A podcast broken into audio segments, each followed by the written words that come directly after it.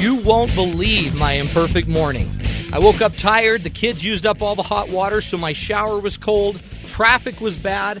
Does anything ever go perfectly? We're talking about it next on The Matt Townsend Show.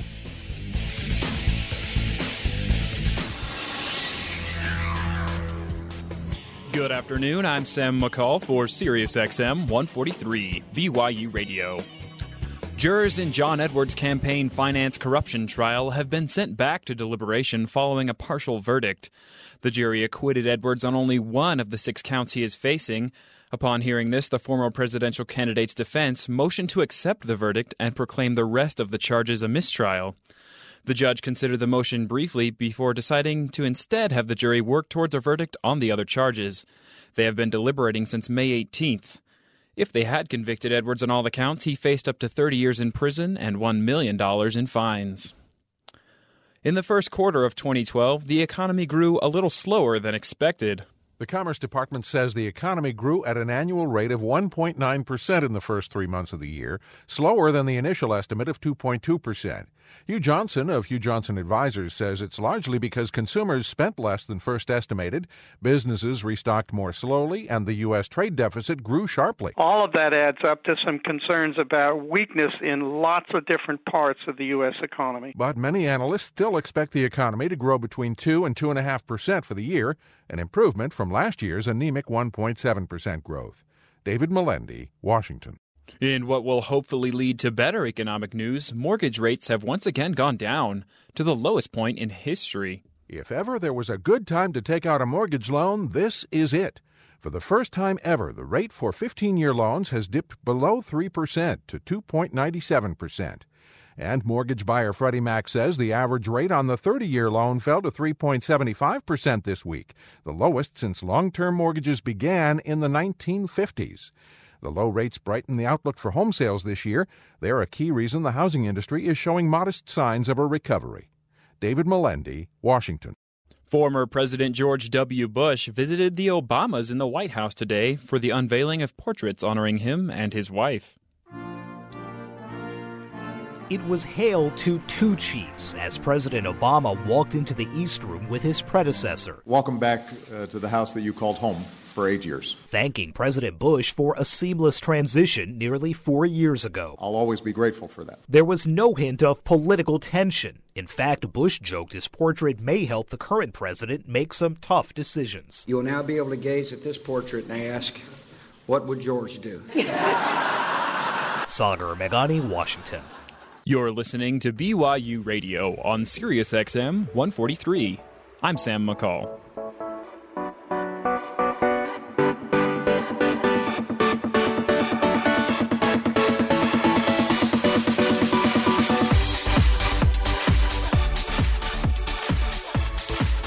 Good afternoon, everybody. Welcome to the Matt Townsend Show. I'm your host, Matt Townsend, your relationship coach, your life coach. We're doing what we can every day on the show to help you and your loved ones grow healthy, happy relationships long into the future. We also like to work on your life and give you the tools you need so you don't get bogged down in the uh, unimportant, the irrelevant facts of life. And that's what we're going to be getting into today. Appreciate you joining us. Uh, today, I think we have a topic that you might relate to. Now, it started with my children. I have six of them. You've probably heard me talk about them. Beautiful gifts from heaven. And um, you know what? One of them is seriously, hands down, the most talented person I know. Can just listen to a song and about 20 minutes in can play it all on the piano by ear. Is that not just absolutely crazy? Then we ask him to play it again for our friends and our family or somebody at a family party, and he won't do it. And I'm like, what? You've got all this talent. Come on, son. Do it. Please your father. Show everybody how great you are. Nothing. He he uh, he draws a picture of the most beautiful picture of of this of the LDS temple in Salt Lake City. Just a beautiful hand drawn pencil paper uh, picture. And uh, I have family members that would pay him about fifty dollars each if he would just do another version of it. If he just duplicate it, won't do it. Won't do it. Not going to do it. Why? Why won't you do it, son? Just look at you can make daddy money. We could put you out on the street. You can make me rich, famous. Won't do it. But he won't do it because his basic answer is because he can't do it perfect. So he doesn't want, you know, he can only do it perfect once. Played Little League football, best quarterback you've ever seen. Wouldn't play it again the next year. All star baseball player. Hits a ball home run out of the park in the all star team as a, and was a pitcher. Wouldn't play the next year. Ugh! Drives me crazy. You know what? He has every talent I don't have. Do you think I apply any pressure? Absolutely, and it's not healthy. But you know what we found out? He's just a little perfectionist. And little perfectionists, apparently, I don't know if you know this, but the research shows little perfectionists turn into big perfectionists. And we're going to work on that today. We're going to try to blow up the perfectionist myth, the belief that A, it's important, B, it's even possible, and see if we can't shed some light on that today. So here is the test. By the way, the Webster's definition of perfectionism is this it is a disposition which regards anything short of perfect as unacceptable. The torment for perfectionists is that they never find anything perfect simply because perfection does not exist. Instead, they suffer from social and personal anxiety and strained relationships. So here's your test Are you a perfectionist? Do you feel that your accomplishments are never good enough? You may be a perfectionist. If you value people based on their achievements, see, like I'm valuing my son because he's got all these achievements, I might be a perfectionist. Actually, I'm not. If you're with me long enough, you'll see that. Um, you believe doing your best doesn't cut it. Is it not enough to be your best? You actually have to be perfect. If you take mistakes personally and hesitate, to ever try it again if you've messed up. If you're vulnerable to rejection, you may be a perfectionist. If you do not if you do what you should, not what you want to do, you may be a pleaser too. You set impossible to reach goals. You are hard on others and yourself. You expect perfection of others. You develop an obsession with perfectionism. You feel like you never measure up. You feel uh, fear failure in relationships. If you have any of those, you may be a perfectionist and um, or it may just be that you watched a lot of uh, crazy movies about Snow White. There was a beautiful princess with skin as white as snow and hair as black as night. Blah, blah, blah. Her hair is not black, it's raven, and she's 18 years old, and her skin has never seen the sun, so of course it's good. This spring. Mirror, mirror on the wall. Who's the fairest of them all? Snow White. What? What? Snow White. Ugh. A classic tale. Do you Gets a new wrinkle. They're not wrinkles, they're just crinkles. Banish her to the woods. They're not wrinkles. They're just crinkles. You know what? Um, perfectionism. Mirror, mirror on the wall. Who's the fairest of them all? Is it attacking your family? Is it in your life? Do you see it? I see it every day I drive down the freeway. And just from here, from the radio station to my house, there's billboards, there's uh, examples of breast augmentation surgery, of every kind of surgery you can imagine, all the way every so all of a sudden I'm starting to think, hey, I need some surgery. And I don't even know why, but apparently it's going crazy. Do you know that um, there are about 15,000 cosmetic procedures done annually? Okay. About 300,000 of those in 2011 were breast augmentation surgeries, plus other surgeries I didn't even know I needed. I didn't even know my calves didn't look right, but apparently 405 people got calf augmentation. And we're not talking about cows. We're talking about your calves. Uh, cheek implants, that's a big one. Dermabrasion, doesn't even, I don't even know what that is, but it sounds painful. Um, forehead lifts. I mean, I've got a five head, and I'm pretty sure I need a forehead. But these just go on, don't they? And we're all doing it. Apparently, apparently it's it's everywhere. And we all need it is what i guess advertising advertising is telling us. But what do you think? Are we getting to be too perfectionistic? Are we thinking that everything has to be a certain way? Is it impacting your lives? And it's not just i mean it impacts us in a variety of ways but i think one of the biggest is just how it all comes out um, and how we want to look and how we want to be perceived by others. We're going to go uh, listen to a little featurette here by Corinne Collins, one of our producers. She's almost the BBC reporter. And uh, she's going to give us an idea of what people will do and spend just to become perfect. Americans spent over $10.1 billion on it last year, an increase in 5% from the year before, and an 87% increase from the year 2000. Do you know what I'm talking about? That's right, plastic surgery. Of the nearly 20 million procedures that were performed last year, 14 million were cosmetic, ranging from Botox to nose jobs and laser skin resurfacing, whatever that means. And the winner of last year's plastic surgery increase prize is chin lifts, which were up by 71% from 2010 and accounted for over 20,000 procedures, according to the American Society of Plastic Surgeons. But why are people so invested in body augmentation and alteration? Well, perhaps we should ask a woman who has had over 30 cosmetic surgeries before the age of 30 and you just continue to self examine yourself and put yourself under the microscope. And, you know, I think if you're told something enough over and over again, you begin to believe it. Some scholars and researchers say that it's the media's constant bombardment of us with images of perfection that has caused such an increase in plastic surgery, and that our young people are growing up assimilating these images of beauty from celebrity culture and the modelling industry.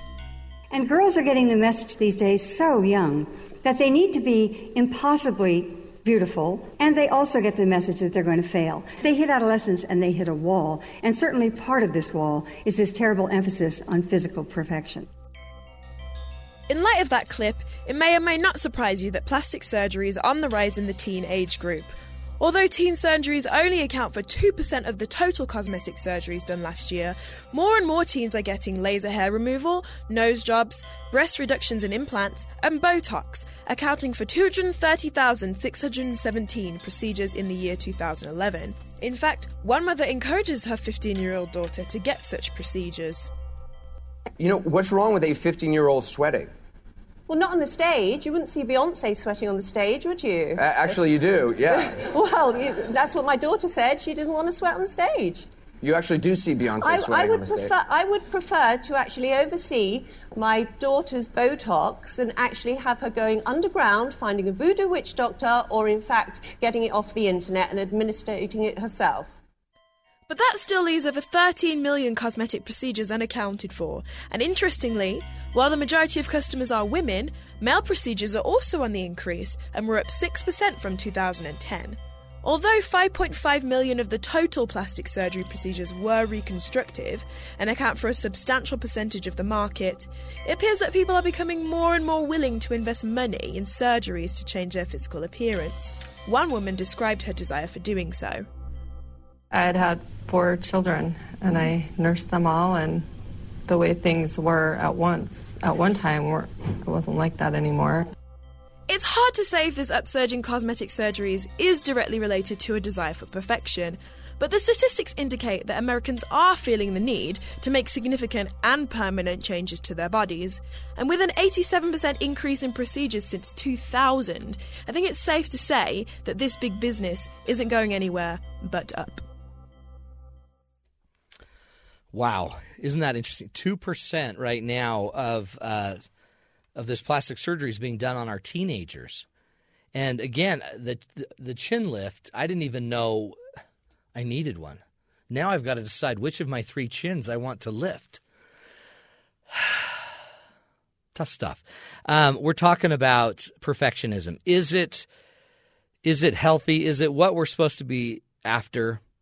And are we going about it the right way? Is it even realistic? That's what we're going to try to unfold here on the show. We're going to tackle it. We're going to be bringing on um, a wonderful woman, um, Amber Evans Bowden, a talent agent, a national model, an actress. She's done a ton of TV, former Miss New York, who's put together a talent agency to help build kids' self esteem first. The real, uh, the real sense of who you are isn't your perfection it's coming from the inside, your self esteem. We'll be talking to her after the break right here on the Matt Townsend Show on Sirius XM 143 BYU Radio.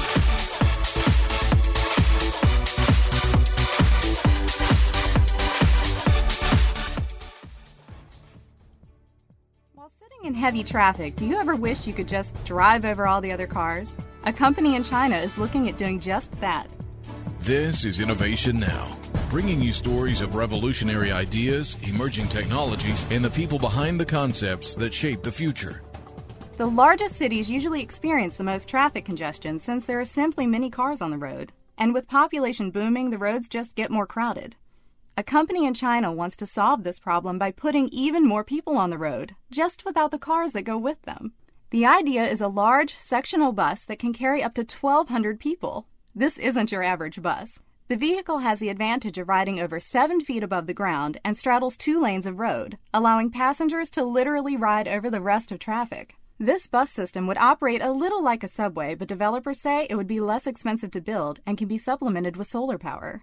Passengers will get on and off at raised platforms. And even while the bus is stopped at the platform to board and unload passengers, cars underneath can continue to drive without delay.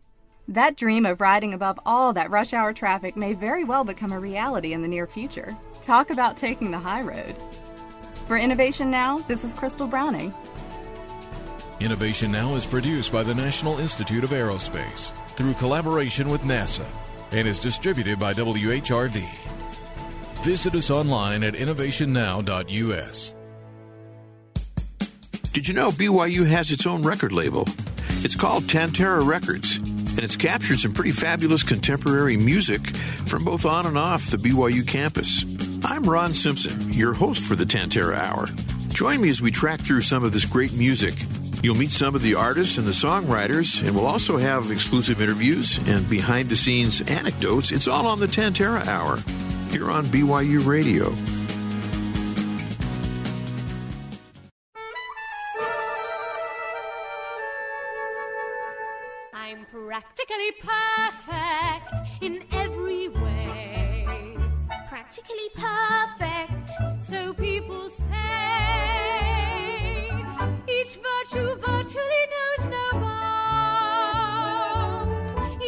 Each is great and patently sound.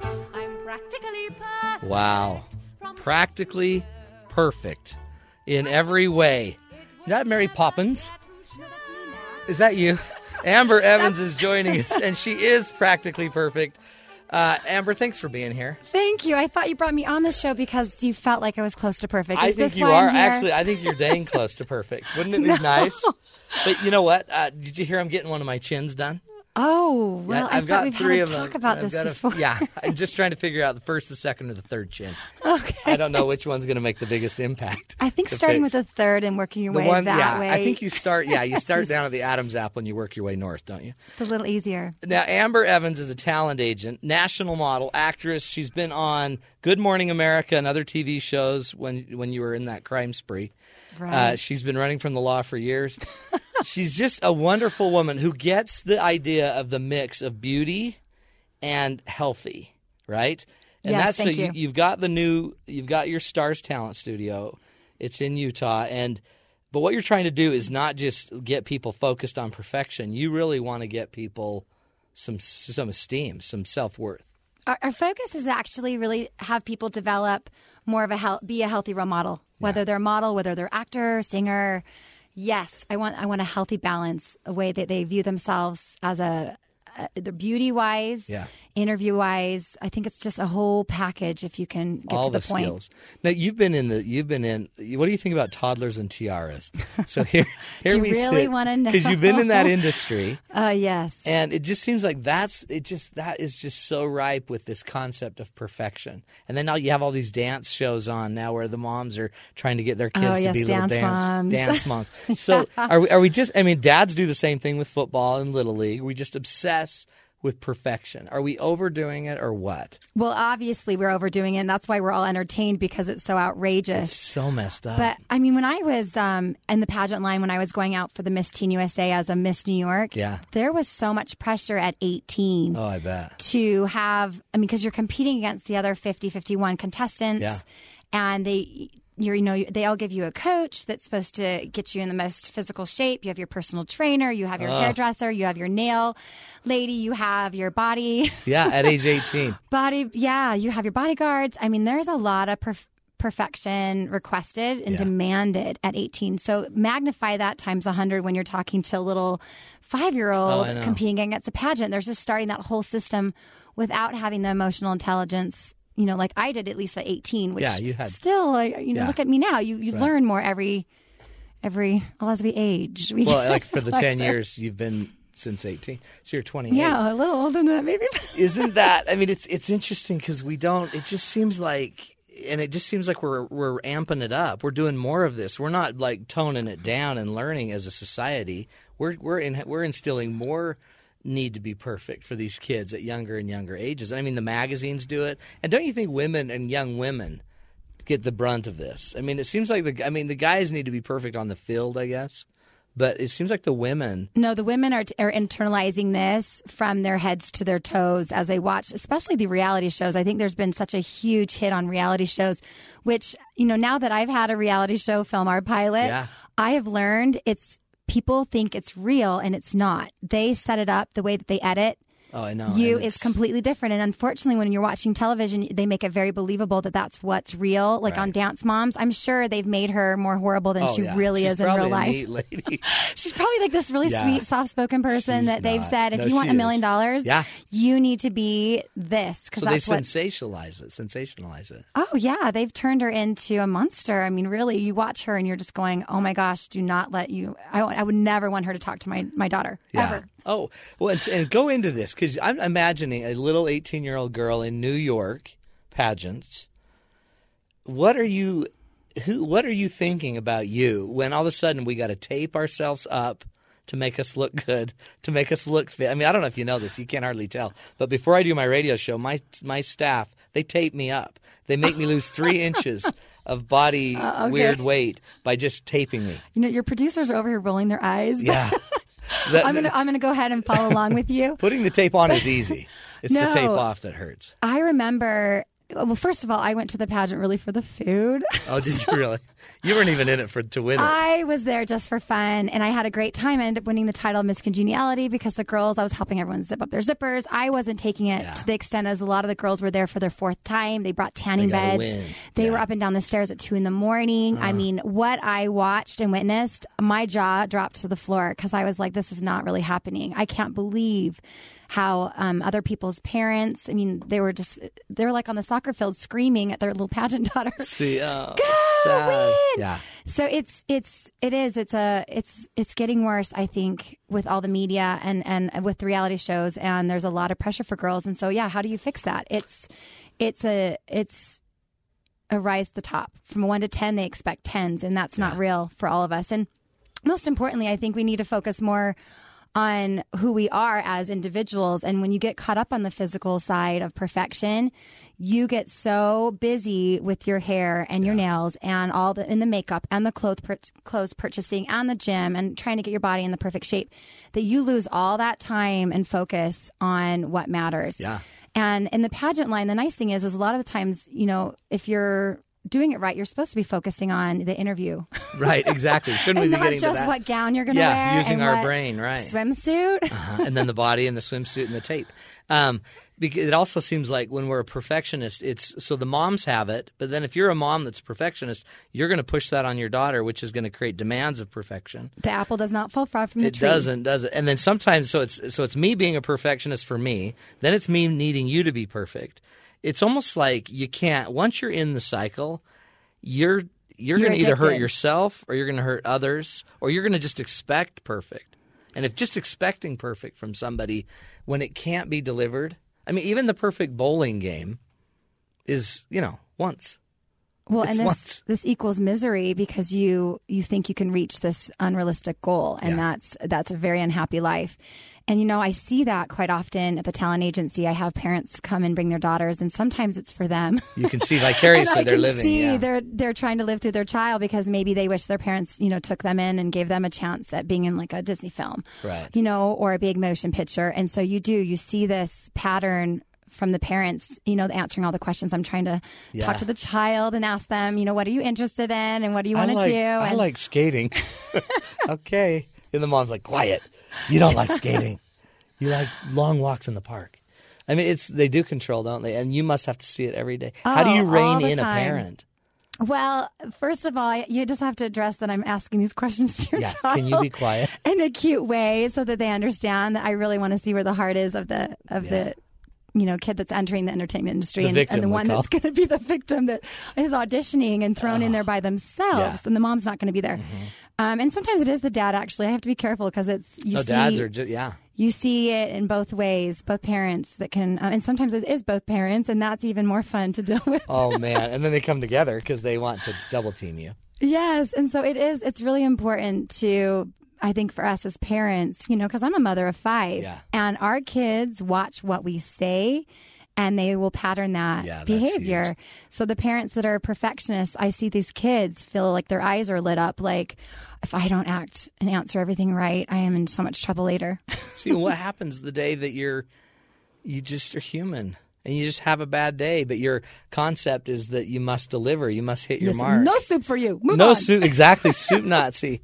It's scary. Oh my heavens, that just brought back bad memories. Oh. Um, but Amber, too, to go to your kids for a bit because so here you are, you you're a talent agent that goes out looking for talent, and the neat thing about talent, I, I'm assuming, is that when you see it, you kind of know it, and it's best when it's just stressless. Like when they're just in their vibe doing what they do well, I'm assuming that's the best selling point for you that they're comfortable and love what they do versus they're stressed out of their gourd needing to be perfect. Yeah, hit their mark. There are some kids that you can tell they don't demand that, and they're very humble and they're very, very, very willing to learn audition techniques, and and they're comfortable in their own skin where they will come in and they'll sing for you, and they're like, "Yeah, I'm a shower singer and I love it." That's so great. and there is, it's wonderful when I, you see that healthy balance. It's you see that they're actually really happy, Mhm. and they have a really uh, good perspective on confidence so that when they go into a casting, I know that they are going to be willing to take direction. Yeah. They're going to be willing to um, kind of give it, you know, give it a different angle or a different try. And they're not going to have their head, you know, shooting down and going, Right. ah, shoot. I'm such a loser. Yeah, and putting themselves down, and so they're they're. It's a really obvious thing if someone has a healthy balance to their And you can and it's, it's so obvious. You know. You know if it's if it's forced, if it's parental, if it's external to them, right? Well, we can watch it through people's body language. When people are perfectionists, you watch their eyes roll a lot more. You Yeah. watch them do a lot more sighing. You can see the disappointment on their face Yeah. as they're trying to listen to the application Uh-huh. that's necessary for the want audition. be instead of just being authentic. Right. That's don't you think we're just not we don't know how to be authentic. Well, we need to be comfortable in our own skin. I mean, I know I'm a little off the wall sometimes. Oh, you are so off. And you know, it's okay, and Yeah. that's what we have to all But know. that's you. That's Amber. People know that that's you. Oh, I, I You're but then what's neat, you're exactly the same off off the air as you are on the air. So that tells me you're real. But we're not trying to be something. But a lot of us are have learned that you need to be something else. Well, and see, as a casting director, as a talent agent, I want genuine. I want real. I want someone that is comfortable in their own skin. They're not going to demand perfection, but they're willing to work. Yeah. And they're willing to be persistent. They're willing to be a hard worker. They're willing to listen and be humble and take direction. And I think these skills, whether they're in the talent agency or off, just in a regular life, they're all required Yeah. to truly be successful and truly be happy. I think that's what we have to pay attention Because it's that's more than your performance. It's more than just your audition. This is life. You got to make it through life, and life is a great big play. Well- life is a lot of work. we have our own movie we're filming in our own lives and we need to play the lead role and we need to enjoy who we are and and deliver our lines. That's it. And look good and get makeup and have your abs makeup done. Oh. I, I spray on my six pack every morning before I tape up. Um, so we're talking to talent agent Amber Evans, model, actress, former Miss New York, owner of Stars Talent Agency, about perfectionism and how you manage it. We're going to take a break. We're going to go uh, and and take a break. I'm going to try to untape a little bit. It's hard to breathe. And then we're going to come back, and I'm going to have Amber give us some ideas, some tools in how you, um, as parents or as leaders and, and, people with these children, how you kind of instill more confidence and less perfectionism. You're listening to the Matt Townsend Show on Sirius XM 143 BYU Radio. Hey parents, introducing the Communicizer. Go from boring old man speak. Oh, you know, I'm here if you want to talk. To 100% off the chain. Text me whenever, yo. I love you, Dad. Communicizer is not available in stores because it doesn't exist. But that's okay. You don't have to be perfect to be a perfect parent. Because kids in foster care don't need perfection. They need you. For more information on how you can adopt, go to adoptuskids.org. Brought to you by the U.S. Department of Health and Human Services, Adopt Us Kids, and the Ad Council. Goes something like this uh, Hey there, it's the morning show Break a leg now. It's the, The morning show. Come along, everybody. It's the morning show. On your mark, get set, go. The Morning Show with Marcus Smith, only on Sirius XM 143 BYU Radio. Good afternoon. I'm Sam McCall for SiriusXM 143 BYU Radio. New Yorkers may find themselves feeling a little thirstier as the city plans to tank, take large size sugary soft drinks off of menus. New York City Health Commissioner Thomas Farley says sugared soft drink serving sizes have exploded over the last 30 years as American waistlines have expanded. It's not exactly cause and effect. Sugar drinks are not the entire obesity epidemic, but they are uniquely, strongly associated with this rise in obesity over the last 30 years. Farley introduced the details of a ban on sugared drinks over 16 ounces served in restaurants, fast food spots, delis, sporting events, food carts, and theaters. The limits wouldn't apply to diet, soda, juice, or milk based drinks. The Board of Health is expected to approve the new rules as all its members are appointed by the mayor, a strong proponent. Warren Levinson, New York. Two American tourists have been released from their kidnappers in Egypt.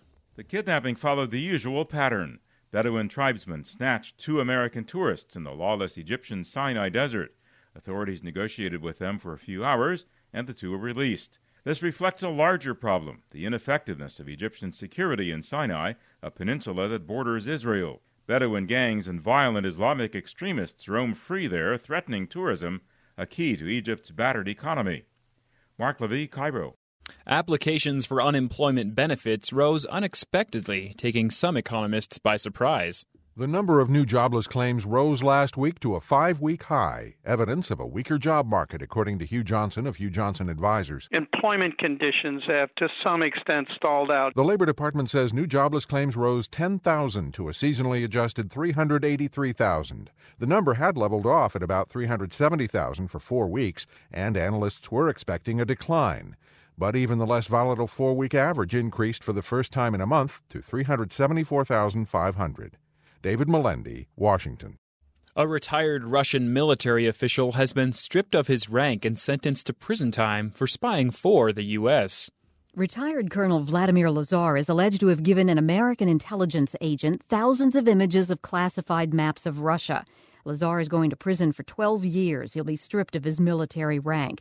This is the latest in a series of spy trials as Russian U.S. relations worsen over NATO missile defense plans for Europe. Moscow sees those as a potential threat to its nuclear forces. I'm Rita Foley. You're listening to BYU Radio on Sirius XM 143. I'm Sam McCall.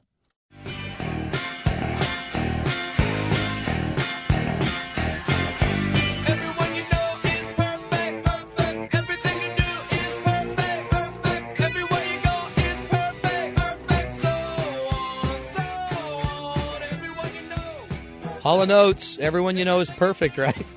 Hall & Oates, does that not bring back memories? Oh my word! Welcome back to the Matt Townsend Show, everybody. I'm your host, Matt Townsend, and uh, now think of this: you've you've just bought yourself a beautiful new car. It's perfect, flawless, and uh, by the time you take it to one large parking lot at Walmart, it's now been violated by a bunch of car doors and it's not so perfect. Let's go listen to Rob Sanders as he talks about the impact of losing the perfection of your possessions.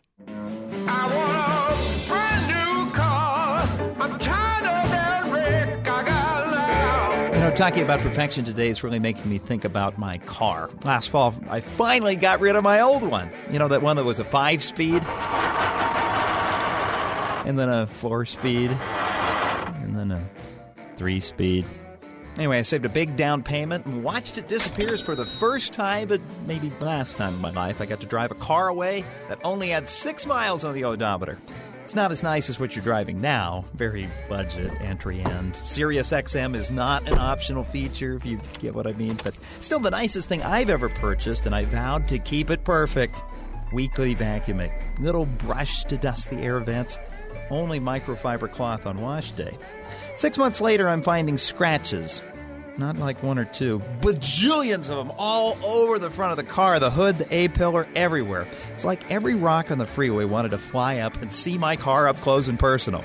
I tried cleaning a water spot off the inside of the windshield. Now I drive in the sun and it looks like a shower door. I don't know what happened to the instrument cluster. All I can figure is a burglar broke in in the middle of the night and ground 40 grit sandpaper all over my speedometer and then just vanished. And I don't even want to discuss those three paint chips on the passenger door. Passengers! The point being, if I'm inadequate of keeping a cheap car nice, how on earth am I ever supposed to take care of a nicer car like yours should life ever give me the chance to own one? At your South Florida Lexus dealer. I guess I could have my car detailed and then park it under a glass case and never drive it, but what's the point of that? I bought the car to drive it. Life must be that way, I figure. Housing is for living in, vacations are for going on, and friendships are for, you know, making friends and having a good time doing stuff. The minute I wake up in the morning, life has pretty good odds of giving me the tools I need to accidentally put rock chips and dents in objects, experiences, and relationships. So I guess I've got to let life's paint scratches not bother me because I really don't want to live life in a glass case. No, you don't, Rob. You don't want to be a trophy. You don't want to be a trophy man with your trophy car. Um, interesting stuff. As we think about our relationships, as we think about our lives, it's just too easy to get caught up in this perfectionist trap.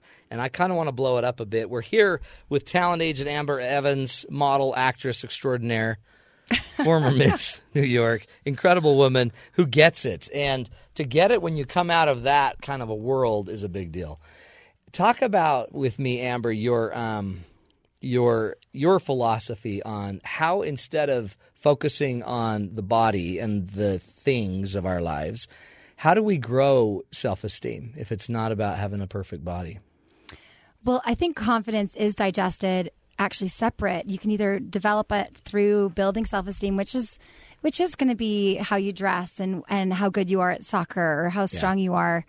Um, you know, as a guy, you want to Yeah. have the big muscles. I got so there's 'em. there's a lot of focus on self esteem, and you see all the books on self esteem, and and there's thousands and millions actually probably on on that topic. I like to kind of gear away from developing your self esteem, uh, not necessarily you know avoiding that whole concept, Right. but putting more of an emphasis on focusing on actually developing your personal worth, which is your self worth, which is going to be your foundation Uh-huh. for real confidence that's actually going to last. And, you know, for someone that's been to New York and LA and has been in movies and commercials and, you know, billboards and stuff like that, I saw a lot of coworkers, you know, models that I had worked with that completely got caught up in the other way of developing Right. confidence, which was just solely on their, I mean, their conversations were very shallow. They were very based on appearance and things. Yeah. And that's what they just like to discuss and talk about. And to me, I just want to go barf back. Don't do that, right? Well, and there's more to you than all of this, right? I mean, you're going to get doesn't old. Ring true Right. to me when you sit and talk about that. It's just kind of boring. Yeah. So I, I, I really find that it's to to for you know as parents, it's really important for us to verbalize with our children things that are like more virtue based. Like, wow, I noticed how kind you were the other day with so and so the neighbor, and or I noticed, you know, that you really were thoughtful when you wrote a note to your teacher, you know, or whatever they've done. You know, you're pointing out the different virtues. and you you're noticing the good instead of noticing the, what they're Wow, you look doing. so cute Yeah. today. You yeah, know, that's going to encourage. But it's so easy to look at look look at this young, cute little girl with this beautiful eyes and comment on her eyes, and then eventually she becomes, you know, she becomes sensitized that her eyes are her beauty Oh. instead of her virtues like your thoughtfulness, your caring. I've got an 11 year old I worry about because he's really, really cute. I also have a 17 year old I worry about. He's really cute. Yeah. And I'm worried because people will go, oh my gosh, you know, I want to hook him up. My Yeah. 17 year old with so and so. That's And right. he's really good looking. And, And, he's I'm a like, stud and a star, and it would be easy to.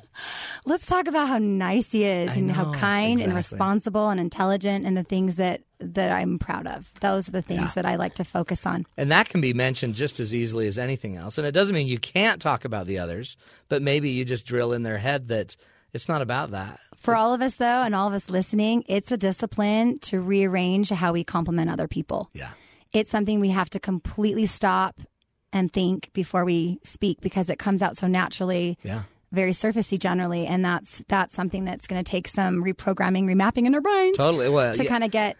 We're programmed that way, aren't we? We're programmed that way, and the, and the media programs us that way for sure. I mean, and that's it's what you see. performance oriented and it's what you do. And at work, we do that all the time. Hey, great job. And when we're done with the show, we'll talk about everybody's job, all the stuff they did. And but still, there's some really cool. Like, there's incredible virtues of all of us. Well, and there's, oh, I mean, if you look and Google virtues on, on, I mean, you'll find so many on there that you'll go, okay, these are the things I'm going to focus on. And I even had like a little thing with my family. We'd put a, a virtue a week on our fridge Yeah. just to kind of rebalance kind of what the media does. us. Yeah, it just kind of helps us to go, okay, these are the things that matter, and and that's how we need to um, kind of rethink. What do you do with these people that come in? They're stress cases. They're really anxious. They want to please you. They want to be. They want to get on the next Disney show.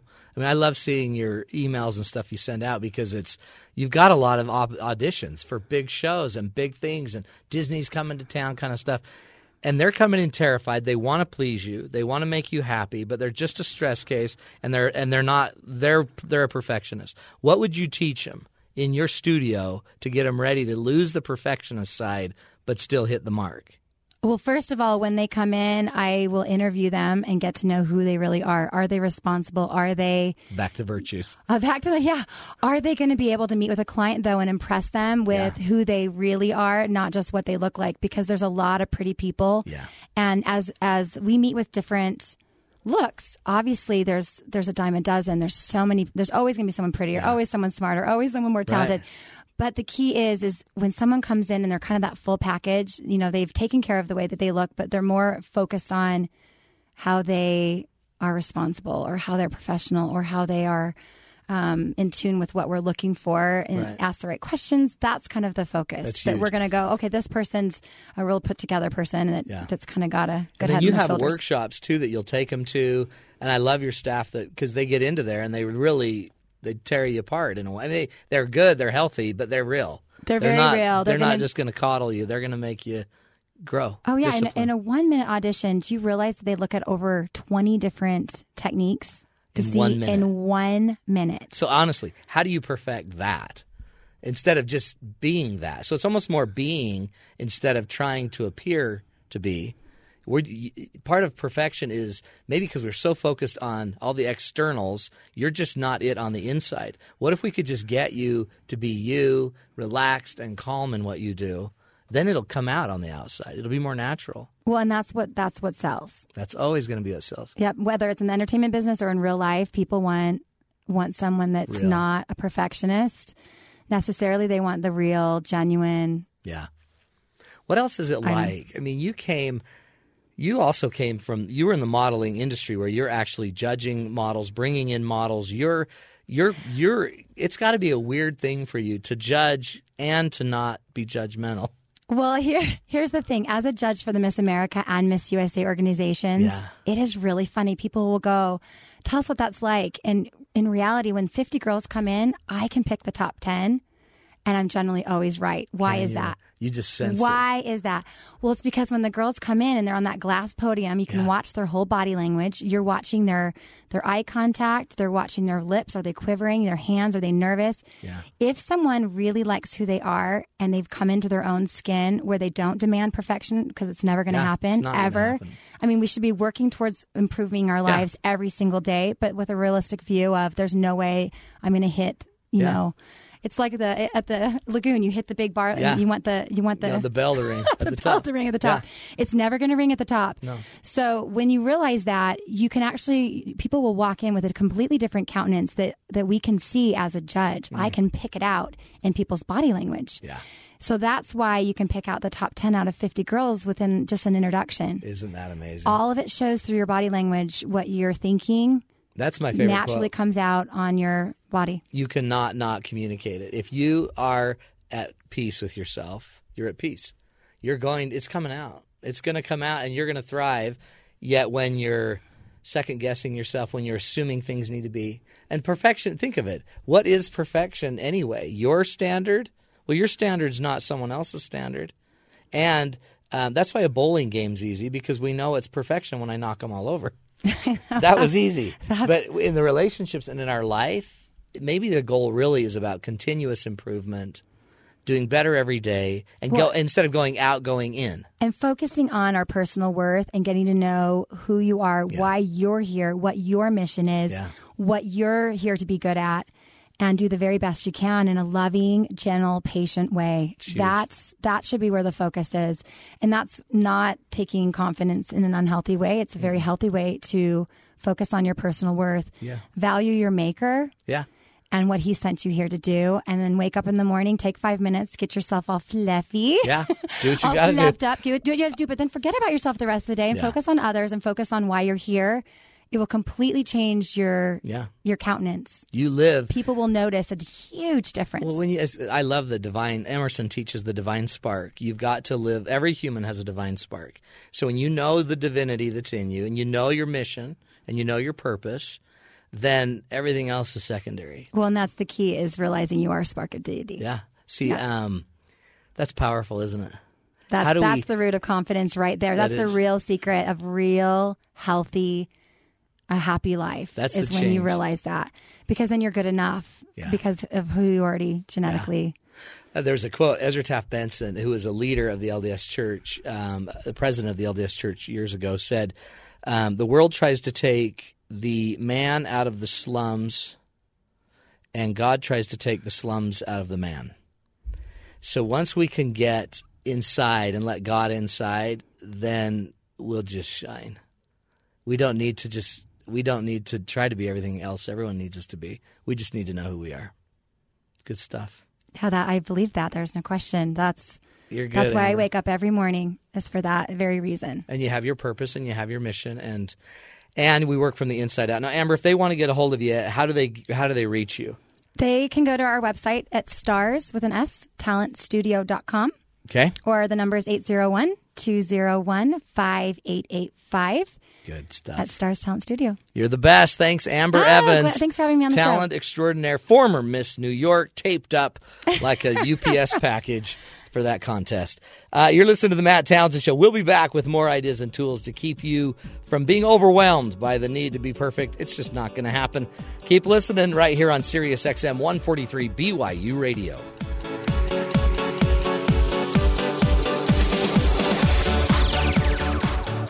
Connect with Matt on BYU Radio's Facebook page and Twitter at BYU Radio. Going green sounds like a great idea, but we can't just unplug from the energy grid, right? Thanks to research originally geared to help humans live on Mars, we just might. This is Innovation Now. Imagine energy without the costs of transmission or distribution. A bloom box with roughly the same footprint as a parking space can generate and store enough power to supply up to 100 homes or a small office building, day or night. The invention can use renewable or traditional fossil fuels. The concept was inspired when researchers at NASA and a team at University of Arizona were developing technologies that might help sustain human life during future Mars missions. There's no power grid on Mars, so scientists were looking for a way to generate power at the point of consumption. They came up with a machine that could produce air and fuel from electricity. Reverse the process and you get electricity from air and fuel. Bloom Energy's servers convert natural gas or other hydrocarbons into electricity to create power, pretty much on demand. And while you don't have to go to Mars to use a Bloom box, you don't have to connect it to your local electric power grid either. Innovation Now is produced by the National Institute of Aerospace through collaboration with NASA. As to answer your question, we actually have an architect, a native in Madagascar with 20 years of experience, who has worked in affordable housing for the government. How do you run across someone like that? Uh, you know, I, I would say lots of divine help. Um, Divine help, that's a nice cop out. I, I want you to answer my question. The Morning Show with Marcus Smith, only on Sirius XM 143 BYU Radio.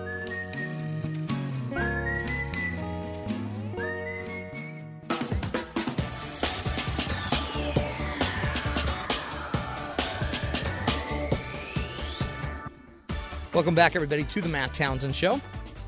We're talking about perfectionism, blowing up the myth.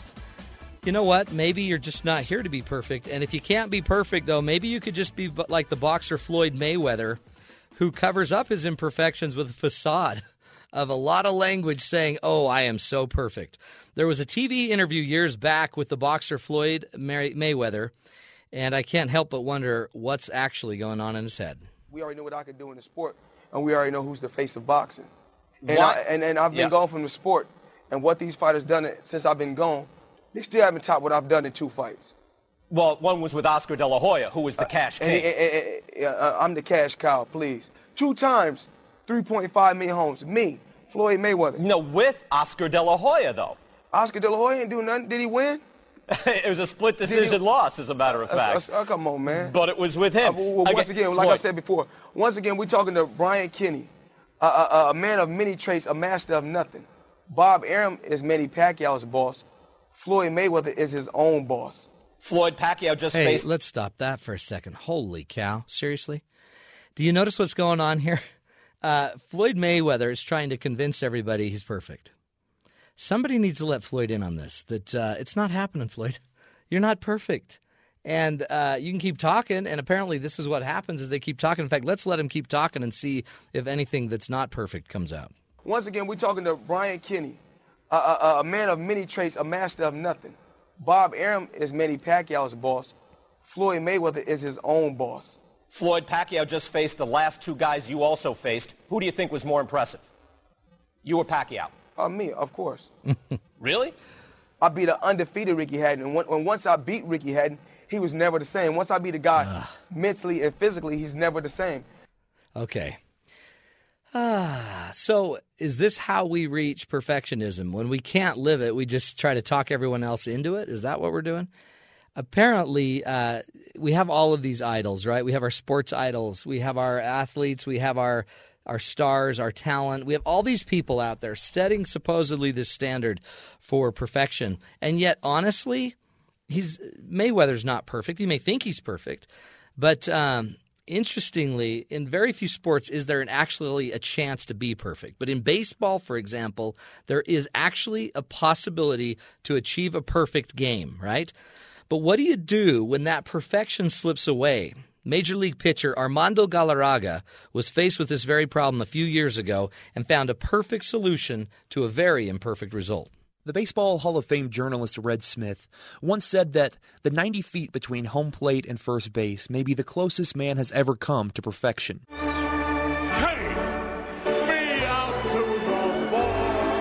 Baseball's embodiment of perfection is the perfect game, defined as when a pitcher completes an entire nine inning game in which no opposing player reaches base. No hits, walks, hit by pitch, errors, 27 batters faced, and 27 batters sat down. In the 143 years of Major League Baseball, there have been only 21 perfect games. In fact, more people have orbited the moon than have accomplished baseball's ultimate feat of perfection. Every season, an entire team receives a World Series ring, but a perfect game happens on average once every seven years. Champions come and go, but pitching a perfect game is the closest a professional athlete can come to immortality. And for many, that chance never comes. On June 2, 2010, Armando Galarraga was robbed of his one shot at baseball immortality. Galarraga is a Venezuelan born pitcher who was originally discovered and signed by the Montreal Expos back in 1998.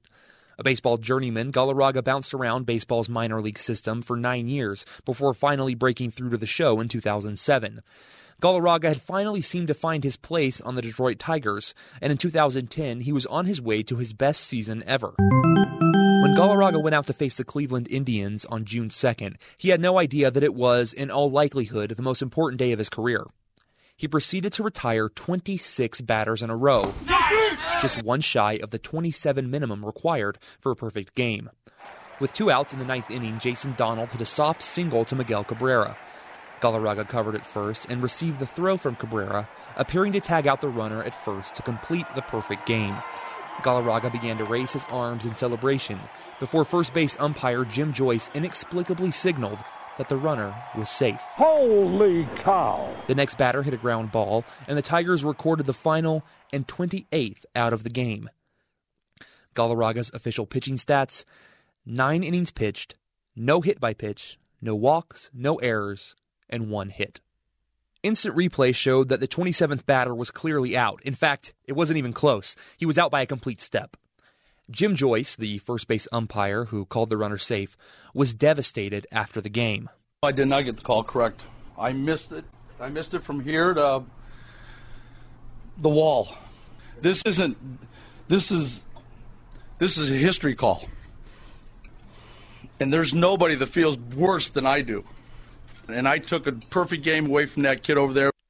To say that Joyce's call was a turning point in Galarraga's life would be a bit of a gross understatement. His career was frankly never the same after that. Within six months, he was back in the minor leagues, and since the end of the 2010 season, he has appeared in only eight major league games. Currently, Galarraga is a free agent and is out of baseball. Galarraga's quest for perfection was taken away from him. He was denied his one chance of immortality, but what is perhaps most impressive was his response to what happened. He could have been angry, blaming Joyce, blaming fate, even blaming baseball's draconian lack of instant replay. Instead, Galarraga showed compassion and understanding for the devastated umpire. After the call was made, Galarraga didn't throw a fit, he didn't complain. He simply smiled, walked back to the mound, and finished the game. Afterwards, Galarraga said that when stuff happen like that, you just take a little bit more break and think about it better. The reaction of being angry or be mad just happened for a reason. I mean, I say, you know, what I can do is the guy apologized to me right away because he apologized to me last night as how he feels really bad. And, and I mean, I, I give you a hug and, and say, let's just move on. Galarraga's comments completely changed the rhetoric surrounding the incident. What had been immediate and universal outrage shifted to compassion and understanding. Before the next day's game, Galarraga met Joyce at home plate to present him with the day's lineup card in a gesture of forgiveness. The ballpark, which was packed with Tigers fans, gave both Galarraga and Joyce a standing ovation, causing the umpire to break down in tears. The two formed a friendship as well as a business relationship, eventually collaborating on a 2011 book about the incident. A few weeks after the game, ESPN released an anonymous poll of 100 MLB players who voted Jim Joyce the best umpire in baseball, and the vote wasn't even close. William Faulkner once wrote that all of us fail to match our dreams of perfection.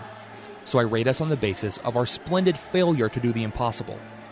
Armando Galarraga worked his entire life to achieve baseball perfection, and what should have been the pinnacle crowning moment of that life's work was taken away from him.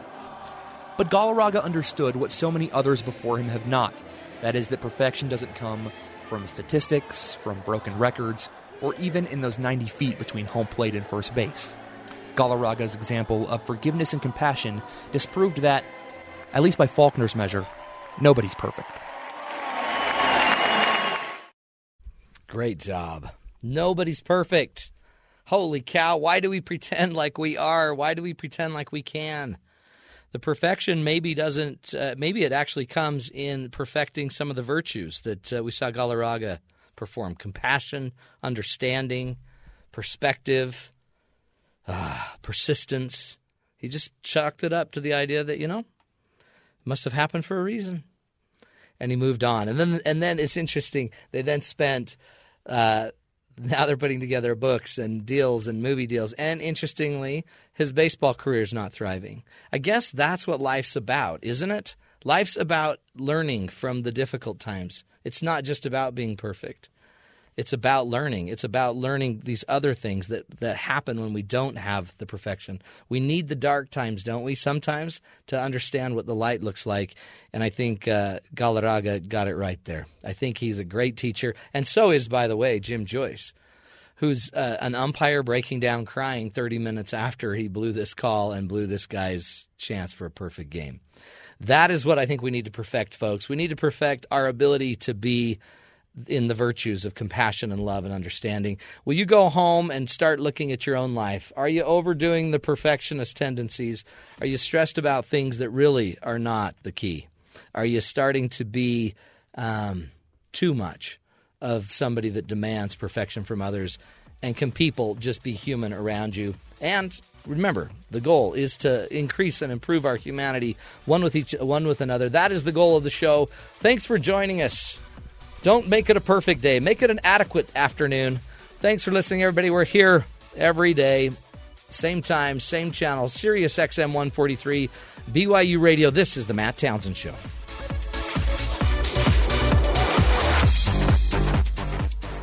KBYU FM, HD2 Provo.